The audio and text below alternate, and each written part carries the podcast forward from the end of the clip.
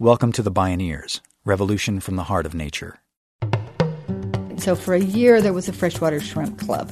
And these are like little tiny fourth graders. So some of them looked on the web and they got all these books and they, they researched it. And then they began to advocate for the shrimp. It's all alive. It's all connected. It's all intelligent. It's all relatives. Scientists tell us that concern with the environment will no longer be just one of many issues in this new century. It will move to center stage. It will become the context of everything of our lives, our businesses, our politics. We are, in fact, moving from the information age to the age of biology.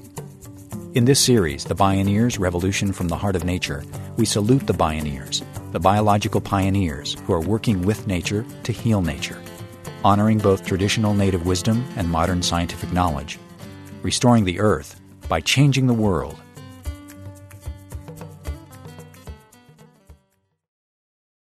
A hundred years ago, the futurist H.G. Wells said that we're in a race between education and catastrophe. He could well have been foreseeing humanity's current destruction of the biosphere. Scientists warn us we're rapidly unraveling the weave of the web of life itself on whose intricate tapestry our survival depends, yet we barely understand it. Is our impending ecological catastrophe primarily a crisis of education? If it is, we could be in luck, because Bioneers tell us the answers to how to sustain human communities are embedded in the four billion year old school of natural history called life on Earth. The facts of life are all around us, if only we pay attention. And some of us are paying attention. Join us for the next half hour as we explore a sense of wonder, ecological literacy, and the facts of life.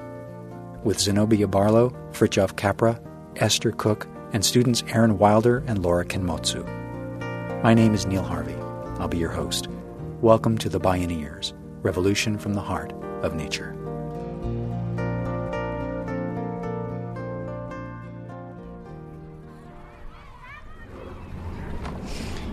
The garden is, you know, quiet and peaceful. And I'm from Iowa, and I like the, like the quietness and the peacefulness. It, it's very calm, and I like that. So I just stay here sometimes and work for fun. A small group of people got together in Berkeley, California in 1995 to form the Center for Ecoliteracy, a public foundation. Their mission was to revolutionize environmental education from kindergarten through high school. They too might be called futurists. Co founders Zenobia Barlow, Peter Buckley, and Fritjof Capra saw the future in children. They knew that environmental education is best begun young. They also knew that a truly effective environmental education has to include real experience in the environment. What better way to get back to the garden than to go back to the garden? Our story unfolds in a garden at the Martin Luther King Jr. Middle School in Berkeley. It's enthusiastic to me because like you get to plant stuff, and then they have chickens, you know, like several chickens in the garden that I guess they help, you know, clean up seeds and stuff, and they're fun to mess around with. So that's, what I like about it.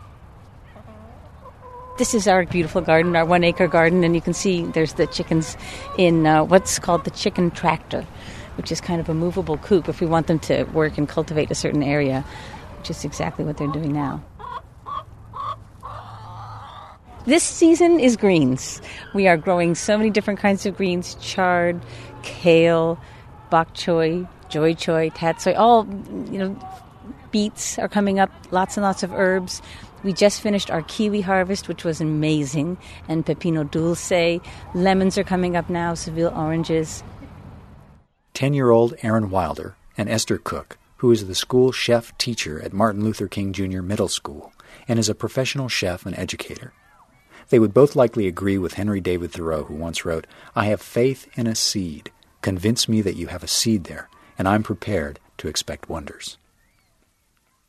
The Center for Ecoliteracy decided to seed its programs in the fertile soil of schools where systemic change could take root and grow. They scouted for schools that yearned to experiment with environmental education that was experiential and participatory and cut across several disciplines. Schools that already saw themselves as whole learning communities oriented to knowing their place in the ecological map. Called in dirt under your nail in a classroom, but getting some dirt under your nails. As one indigenous educator put it, is anywhere learning occurs. Zenobia Barlow, executive director of the center, The most important what real environmental education means to her. David Orr says that thing that we can teach children or allow them to experience is a sense of wonder. And so, you know, in the earlier grades, we really want kids to be engaged in the and the mystery of uh, life processes. There's enough problems to inherent enter an experience later. And sustainability really is nature's ability to sustain life. And so we want to understand that more fully, that matter side, and there's something energy flows. And so there's something profound about that, and there's something enduring about that that's uh, hope producing about that. And so, if we want children to learn to around technologies and businesses and education and social systems around processes like in biomimicry that that mimic the way that of uh, life then you need to have a sense of it. You need to have an understanding of it. You need to have a mastery of what those patterns and processes are. And some of that is ecological knowledge that can be learned in a science classroom, and some of it is, you know, the pleasure and the expertise of apply that knowledge. A sense of wonder, the pleasure of observing and learning how to apply ways and means. Zenobia Barlow mentioned David Orr. David Orr is the Dean of Environment at Oberlin College and a board member of the Center for Ecoliteracy. He coined the term ecological literacy. It just depends on the book of the same name. He says that all education is actually environmental education. It depends on what we include or exclude about how people are part of the natural world. All life is if there's one single insight at the heart of ecological knowledge, it's that all is endlessly interconnected and interdependent. As people, we are and that, that web of life. Does our very survival now depend on our ability to understand the very fact of life? Physicist Fritjof Capra thinks so. The challenge of our time is to build and nurture sustainable communities. This social, cultural, and physical environments in which we can future generations our needs and aspirations without diminishing the chances of future generations. Fritjof Capra, the author of many books, including The Web of Life, is not Bioneers Conference. What is sustained in a sustainable community, not economic growth or development or market share or anything like that. In our this sustained is the entire web of life on which we depend long-term survival. In other words, a sustainable its is designed in such a way that its ways of life, businesses, its technologies, its social institutions do not interact of them with nature's inherent ability to sustain life. And this is the matter. At the moment, our ways of life interfere with nature's ability to sustain life. And we must stop that interference and redesign our social institutions, our technologies, and so on. Now, the first step in this endeavor, the principally must be to become ecologically literate. That is, to understand of organization that ecosystems have developed over billions of years of evolution to sustain the web of life. In the next century, this literacy will be a critical skill for politicians, business leaders, and professionals in all spheres. More than that, it will be critical for the humanity as a whole. And therefore, it will be the most important part of education at all levels, from schools to colleges and universities, and to the education and training of professionals. If eco-literacy is so vital to our survival that it will move to the center of education at all levels, where do we look for directions for how to structure sustainable human communities? We need look no further. How do they, when you ask yourself, how do ecosystems actually do it? They work to sustain life. When you study them in detail, you will find out of own that their basic principles of organization are the principles of organization of all living systems. So the study of ecosystems leads naturally to the study of life as such. And therefore, the most appropriate theoretical frame for ecology is the theory of living systems. Systems theory called systems a new way of seeing the world and a new way of thinking, which is often called systems thinking or systemic thinking. It means thinking into now context, relationships, patterns, and processes. Now, when this systems thinking is applied to the study of the Earth household, original meaning of the word ecology, from the Greek oikos, household, we discover that the principles of organization of ecosystems are the basic principles we observe of all living systems, the basic patterns of life. For example, that an ecosystem generates no waste. One species the web of life, another species food. That matter cycles continually through. That the energy driving those ecological cycles flows life on. That diversity increases resilience. That from its beginning, more than three billion years ago, did not take over the planet by combat, but by networking, by cooperation, by partnership. The question for the Center for Ecoliteracy became how do we instill knowledge in young people? The center was surprised by what they found. For instance, what to do with it. More when we return. This is A Sense of Wonder, Ecological Literacy of Nature, Acts of Life. My name is Neil Harvey. You're listening to The Bioneers, Revolution from the Heart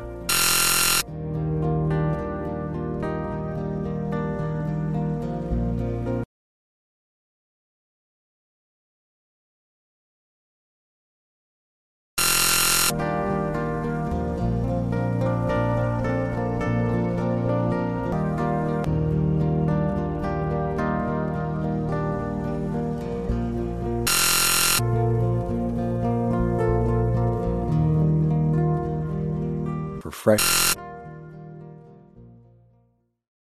Synchronicity was in the air in 19 when the Center for Eco Literacy was first feeling its way into environmental education. At that time, Fresh Waters, the founder of the world-renowned Chez Panisse restaurant in Berkeley, was planting her passion for local, organic, and heirloom foods at the Martin Luther King Jr. Middle School. She had met, she envisioned it, the school's principal, and shared her vision for an ecological curriculum. Naturally, as a school lunch program. It integrated school gardens, kitchens, and cafeteria, all of one piece. Martin Luther King Jr. Middle School didn't even have a cafeteria at that time. Alice Waters' vision took root in what became known as the Edible Schoolyard Elements for Ecoliteracy funded the creation of a curriculum integrating all these previously unconnected elements. Again, Esther Cook, the school's chef. Before it was this garden, it was just for a garden, top parking lot. And then Alice Waters had the idea that this would be a great spot and have a program that really taught kids about eating seasonally and what does organic mean and the whole theory sort of behind sustainability. So that was about 10 years ago. And it took a while to actually hard top and cultivate the soil, grow a cover crop, plow that in, and then start to harvest crop. And now we've got a lot of food that we actually, you know, the kids can grow, bring into the kitchen and cook. The shared vision of an integrated curriculum unifying pattern, cooking, and school lunch represents an approach farmer philosopher Wendell Berry calls solving for. It occurs when one solution solves several problems all at once. And in this case, that problems to solve. Again, Zenobia Barlow. It's common sense, of course. Feeding children makes perfect sense if you want them to be able to learn. And I think research is dimly showing that children can't learn or their learning ability considerably. Even with shortfalls of uh, nutrition, we did a study at Massachusetts. Dr. Michael Murphy at Harvard, who teaches in the Harvard Medical School and is also on staff at General Hospital, And he had done some studies for the federal government around uh, feeding universal school breakfast. And what he learned was that when children was at school, there are all these benefits that we weren't anticipating. Violence was up, vandalism was down, tardiness, um, you know, school all kinds of things that we saw as isolated problems were in truth all child in the school symptoms of hungry children. So you provide universal breakfast for every and all of a sudden there are all these dramatically influenced psychosocial behaviors, programs, uh, academic achievement. All of the governmental food programs influencing women and children equal about $30 billion of revenue a year in the United States, about $9 billion in lunch, but a total of almost $30 billion. So the stakes are high. I mean, this is, uh, this is a big altar for many corporations. There's a high cost of cheap food. Though we're feeding children very frugally inside of schools, you know, our health care costs that are the result of how children are eating or not eating escalating out of control. So when people ask us, well, how could we afford to feed kids, you know, differently? How could we not? People ask us, well, how could we afford to feed kids, you know, differently? Uh, my response is, not afford. I mean, we are we are going to go bankrupt with the results of obesity and type 2 diabetes and other diet related disease. Before you go we're going to have to clean up. This is a huge mess. Everyone's going to help. All right? So if you are done, start cleaning up a little bit, and then we can just eat the rest of the sushi that we've made. Okay, let's do that. Yes, I think organic, it seems better, even if when you say organic, it just gives you this feeling that organic is good and like pesticides. Like, I remember seeing this airplane, like, flying over a crop, uh, like working a field, and it just reminded me that airplanes and pesticides, and there were people there on the farm, and they were actually putting the pesticides on the farmers. Organic. That's when I decided that I didn't want to eat pesticides anymore. So now I eat only organic. Laura Kenmotsu clearly understands solving for pattern. So exploded the by eating organic. The King School Gardens, cooking programs, and lunches also the myth that kids want only junk food. And another study by Harvard's Michael Murphy than did st- concluded that the edible schoolyard students did show a greater ecological understanding students in another comparable school. But growing, preparing, and eating organic also catalyzed greater overall academic progress. The expanding curriculum can ever more widely within the whole school environment. Esther Cook. It's not connected the dots, but it's actually the garden and the kitchen are used by different departments in school, and it's a way have a class in a different venue and to maybe have a hands-on experience with some of the graders and the kids that they're studying in the classroom. So we connect with their curriculum. For instance, today we had six kitchen and they made a fruit salad. But we also made a little sauce by crushing cranberries in a mortar and pestle because the mortars and pestle are really humans.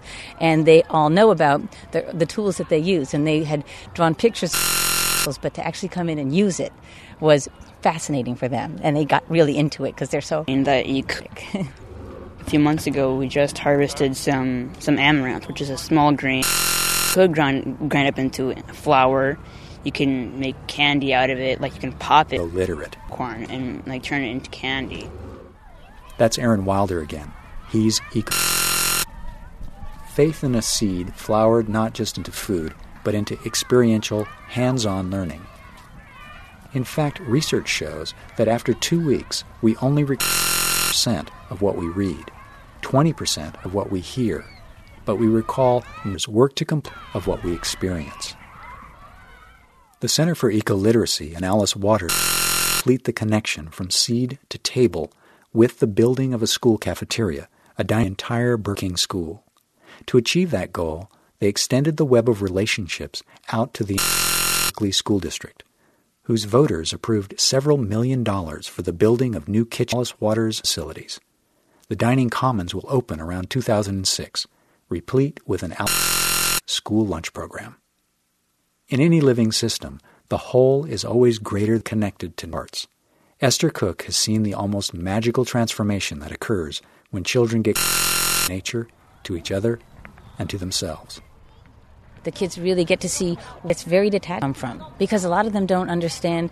Um, they see food in the supermarket and they, they for them. So to actually pull up a carrot and eat it, to find a Cape gooseberry and open up the pod and actually pop it in their mouth, is a, you know that kind of experience of that direct harvesting and eating. Lots and lots of snacking going on in the garden, which is great because they, make that connection experience. I think that in the kitchen, what's important for them is to have a really sensory and to be given a lot of responsibility and a pretty clear edit of what is the X the compost pot. When they come out here and they're taking all their table scraps from the compost bin in the kitchen to pile, and they just start to experience. They're sort of in the web of life instead of just hearing about it or reading about it. I even hear from teachers that certain kids that they just difficult time with. Maybe they're not so successful academically, but given the kind of learning that they do in the garden or the kitchen, it just connects with their own mode of learning, and they're almost are really true transformative qualities about having a tactile, real life experience. They come out here and they have a sense of, I'm a on this planet, and I have consequences to my actions. I can make choices and I can um, affect change, positively or negatively. And, and it just, I think it really contributes to their sense of self. The research is supported by all of our observations that when children participate in growing food, preparing food, and eating food that they've grown and prepared, they fall in love with it. And Alice's attitude, of course, is that the whole approach will be to help them fall in love. Zenobia Barlow in the center found out that the answer to what's lunch got to do with it is the same as what's love got to do with it everything. As educator David Orr says, biophilia, innate resonance that life has for life, may be our best hope for the future our intelligence as the extent and depth of our affections set boundaries to what we do and direct to better or worse possibilities. That affection, that love that in its teacher life, made the critical difference for a group of fourth graders at Brookside Elementary School and Rhett Rogers when their love extended to another species. Again, a demoralized Barlow. So they were asking her about an endangered species, and that's kind of subject matter for fourth graders. So uh, they said, Mrs. Rogers species, study an endangered species. And so she said, for sure. So they looked at what species were in proximity, and they had a, like a list of five or something. And so they they chose this tiny little being, the freshwater shrimp, and they began to study. For a year there was a freshwater shrimp club. And these are like little tiny fourth graders. So some of them look they wrote letters and they got all these books and they, they researched it. And then they began to advocate for the shrimp. To congress people and they began to look at the habitat of the freshwater shrimp. And it turns out that this habitat that there was uh, in these creek beds in uh, marin county and the reason habitat had been destroyed was that cattle on these dairy farms, the life of were allowed to come down to these creek beds. And so the way to preserve the species, or hopefully to create a context in which they could and was to plant willows and to restore this habitat. So over time, the Freshwater Shrimp Project, which was this tiny little one class, is now, well, at least 100 teachers a year. And it's been for maybe eight years. You know, and the dairy ranchers who are a very independent group of people hadn't really let you know environmentalists on their property, but these kids who were planting willows began to be welcome, and so really projects. Miles of creek bed in Marin and Sonoma counties have been restored by the straw and teachers restoring a watershed. Zenobia Barlow and that love with nature may just be our best hope for the future, especially for the children who are the future. Love is spreading. In a brief 10 years, the work of the Center for Ecoliteracy has helped lead the policy school district's adoption of the nation's first district wide school food policy. He states that no child should go hungry. It calls for nutritious, locally grown, fresh, organic whenever possible, food that also reflects local cultural diversity. The center is joined with many other organizations nationally in a farm to school movement, linking schools directly with local farmers, giving farmers income and kids a love of good food and a doors. The center also produced a web based guide called Rethinking School Lunch and a book titled Ecological Literacy, which map the entire social ecology that has led to these successes. But at the end of the day, the lesson is simple that what's lunch got to do with it? A sense of wonder about the facts of life. You can make candy out of amaranth grains. A sense of community, the education connected sense of self. A sense of a future environment of hope through of hands and heart. That's what lunch has to do with it. And the fa- a sense of wonder, ecological literacy, facts of life.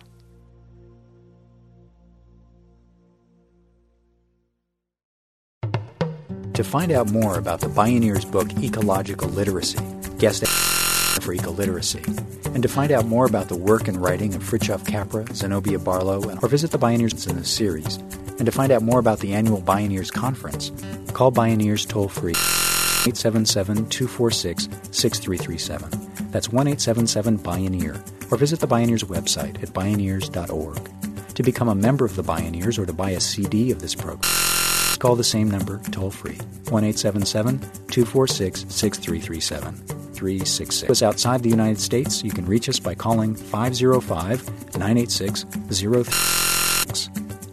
To read more about the work of the Bioneers, check out the Bioneers Anthology book sections. The True includes ecological medicine, healing the earth, healing ourselves, nature's operating instructions, biotechnologies, and ecological literacy, published by Sierra Club Books. Producer Kenny Bioneers Revolution from the Heart of Nature, the production of Collective Heritage Institute. Executive producer Ausubel. Written by Kenny Ausubel and Neil Harvey. Managing producer Stephanie Welch. Radio disc label taken from the album Journey Between by Baka Beyond and used by permission of Hannibal Records, a right. Additional music was made available by New Earth Records www.newearthrecords.com. For more music information, please visit bioneers.org. The opinions expressed Bioneers Revolution from the Heart of Nature radio series are those of the presenters and are not necessarily those of Collective for Listening Institute, the underwriters, or this radio station. My name is Neil Harvey. Thank you. I invite you to join the Bioneers in improving the environment by changing the world. This is program number 1205.